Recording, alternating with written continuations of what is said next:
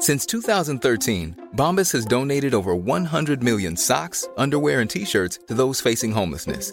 If we counted those on air, this ad would last over 1,157 days. But if we counted the time it takes to make a donation possible, it would take just a few clicks. Because every time you make a purchase, Bombas donates an item to someone who needs it. Go to bombas.com slash ACAST and use code ACAST for 20% off your first purchase. That's bombas.com slash ACAST, code ACAST. When you're ready to pop the question, the last thing you want to do is second guess the ring.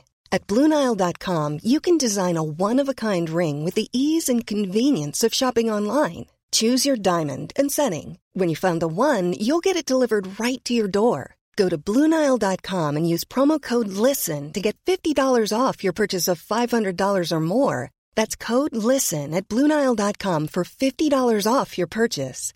Bluenile.com code LISTEN. Millions of people have lost weight with personalized plans from Noom, like Evan, who can't stand salads and still lost 50 pounds. Salads, generally, for most people, are the easy button, right? For me, that wasn't an option. I never really was a salad guy. That's just not who I am. But Noom worked for me. Get your personalized plan today at Noom.com. Real Noom user compensated to provide their story. In four weeks, the typical Noom user can expect to lose one to two pounds per week. Individual results may vary.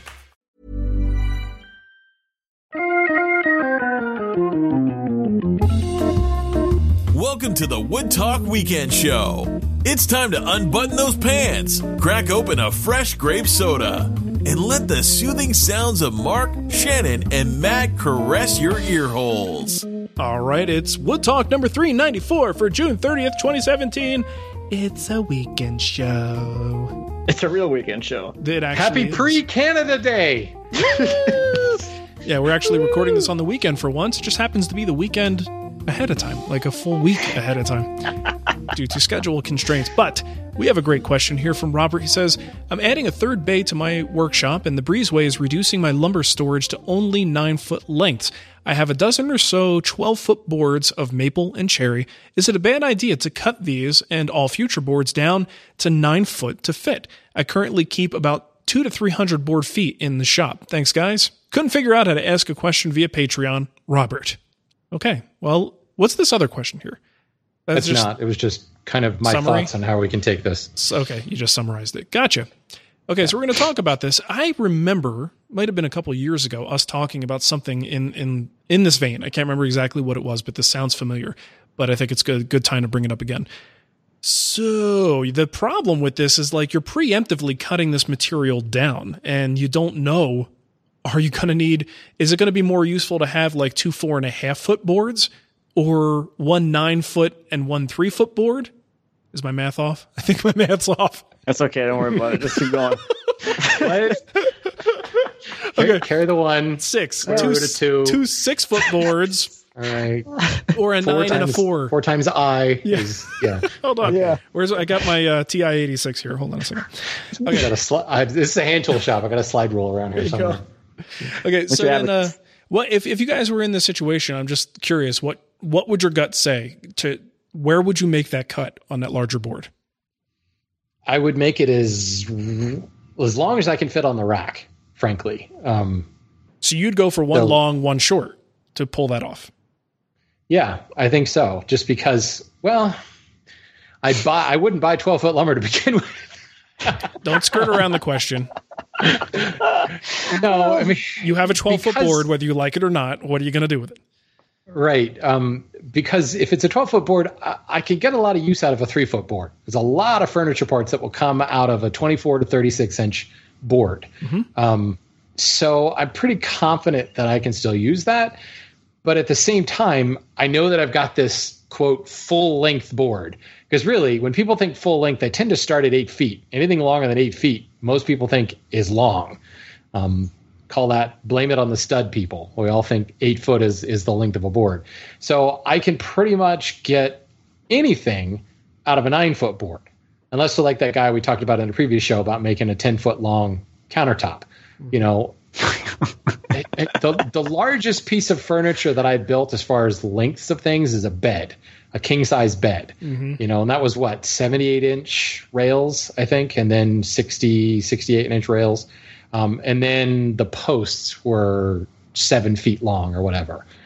I'm I'm trying to think of a piece of furniture. that- I'm sure they're out there.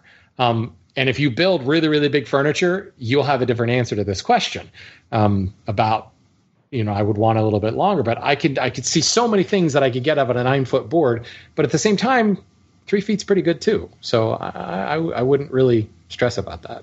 What would you do, Matt? So I'm kind of kind of timely because I kind of had this same kind of thought with the stuff I pulled out of here last week. I've got these elm boards that are 14 inches wide and 11 and a half feet long. And where the heck do I put those things? At the same time, like they're really nice and clear, they're beautiful, and I'm like, what? I gotta cut these somewhere so I can get them to fit somewhere. I think what I'm gonna do is find a new spot for them that they might fit in. So that's Nice. a Get cop out answer a little bit. Um, Well, but it's not it's not a terrible answer though. I mean, I just- if you stored hate, it, I just hate the idea of cutting it down because I could have cut the log down shorter too and made shorter boards. But at the same time, like, eh, I don't know what it's going to become. Don't know. Don't want to do it. So it's like this, like procrastinating the inevitable until I finally know what I want to do with it. Then I can make some real decisions. But if I really had to cut this stuff down, I would probably look at the boards and kind of think to myself, like, if I was going to use this for a piece of furniture, where would I cut this? Like, is there a, a defect or like a weird spot that might make sense that I An would actually spot. Yeah. um, call like the the end of the piece on that board? So I know it's not always possible. which at the same way. time, that weird spot is probably going to cause twist. It's going to cause weird movement, right? That that weird Could. looking spot. So if you cut that off, you might end up with a flatter board, or not. Maybe. They were pretty flat to begin with. They were on the bottom of the stack. They were like dead flat, And especially for elm too, because elm's supposed to move a lot. Dead flat, nice. 14 inches wide, almost 12 feet long. And now you, now you're just Jealous. showing off. And I'm like, what? I don't know. I'm like, what am I gonna do with these things? They're so like, I was gonna, I didn't sell them because I was like, I want to use these because they're awesome and all that stuff. I had, yeah, I had the same predicament. I'm like, ah. So I'm, I think I'm gonna But put at the same somewhere. time, I mean, you could store them outside under proper coverage, you know, because a lot of people are just terrified to store lumber outside. When the fact of the matter is, is most commercial lumber yards are outside. So, I mean, put it under cover, and you probably could come up with a solution. So, Well, maybe like wrap it a tarp or I get some plastic sheeting and wrap them up and stick them outside, I guess. Mm-hmm. But there's that. They're too long to fit in my shed too, so it's like they literally have to go outside, outside, outside, or I don't know. I could put them behind my desk, I guess. Oh my god, that's a good idea. Against the wall right here behind my desk. There you go. New solution. or it could be your desk. Just stack the lumber and just have a. You know, a I got a bunch desk. of cinder block now from doing all my stacks outside, so I could just stack up some cinder block and then Well, put some you- boards on you're top. the Sanford and Son dorm, yard. You- dorm room chic. Yeah, we know you got cinder blocks. Well, you, well, you got to take the car off the cinder blocks first, then you can get those cinder blocks back. it's Gonna have a stack of pizza boxes and a bomb in the corner. No, I'm, I'm really glad we're, we're solving the RA. we're solving Matt's problems here, but not Robert's. Uh, What about you, Marc? What would you do? uh, thinking along your lines of of thinking, Shannon, that most of the projects, uh, the pieces I'm going to need are going to be less than eight foot, certainly less than nine foot. So I'd actually think the bigger, the better gamble in terms of I have no idea what I'm going to need out of these boards. I actually think the better gamble for me is to go six and six because I find very little furniture is you know requires me to go bigger than six, but there are quite a few times I go larger than four. So if I went with like nine and three or something like that, I'm going to have a piece that's that three foot piece is not going to be nearly as useful. But if I had two pieces that were right in half, six and six, I'll probably get more out of that and have less, you know, fewer cutoffs from it, just pieces that are too small that I can't use. But again, it's a gamble. It just depends on what the heck is coming down the line that I need to build. And I, I would, you don't know that. But I think that for me, I think the better gamble is a six and six split, just an even down the middle split. Here's here's the problem for me. Like when I'm thinking about those boards, I'm thinking, oh, this would be pretty cool for like a dresser, like a long, a long short dresser. So like it'd be really cool to have continuous grain from the sides to the top to the, to the other side. So then you're like, okay, so I want like three foot for the side, Yeah. and then the next six feet for the top, and then the six, three and feet three. going back down again. So you're gonna make like, so two gotta cuts. Cut. Yeah, Oh, the dilemmas. I just throw my hands in there and Oh, one. Matt, how do you live with yourself with these problems? I don't even man? know. See, these, these are the, the daily dilemmas of someone with as much lumber as they could possibly want and as many variables as they So want. It's rough. not as easy as you think. It's so terrible. My life is so hard. I have so much It's so lumber. It is. I I don't have, know what lots to of, do. I have lots of long lumber. Yeah, the ladies like it. No, but you know, here's the other question. The greater question is, he says I store about two to three hundred board feet in the shop, which you know, unless you're Matt, you know, aka Sanford, and have all this, you know, he's sawing lumber. Obviously, he's going to have more lumber than most. But Hey, I took all. There's no lumber in my shop anymore. It's gone. enough. It's out. enough. Doesn't but you're belong still- there. You're making more. My house the, is lumber The question free. is, when you have that much lumber that doesn't have a have a purpose or have a point to it, you're gonna have to make some of these decisions. You're gonna have to roll the dice on some of these because you've got that lumber sitting over there that you bought for no particular project in mind.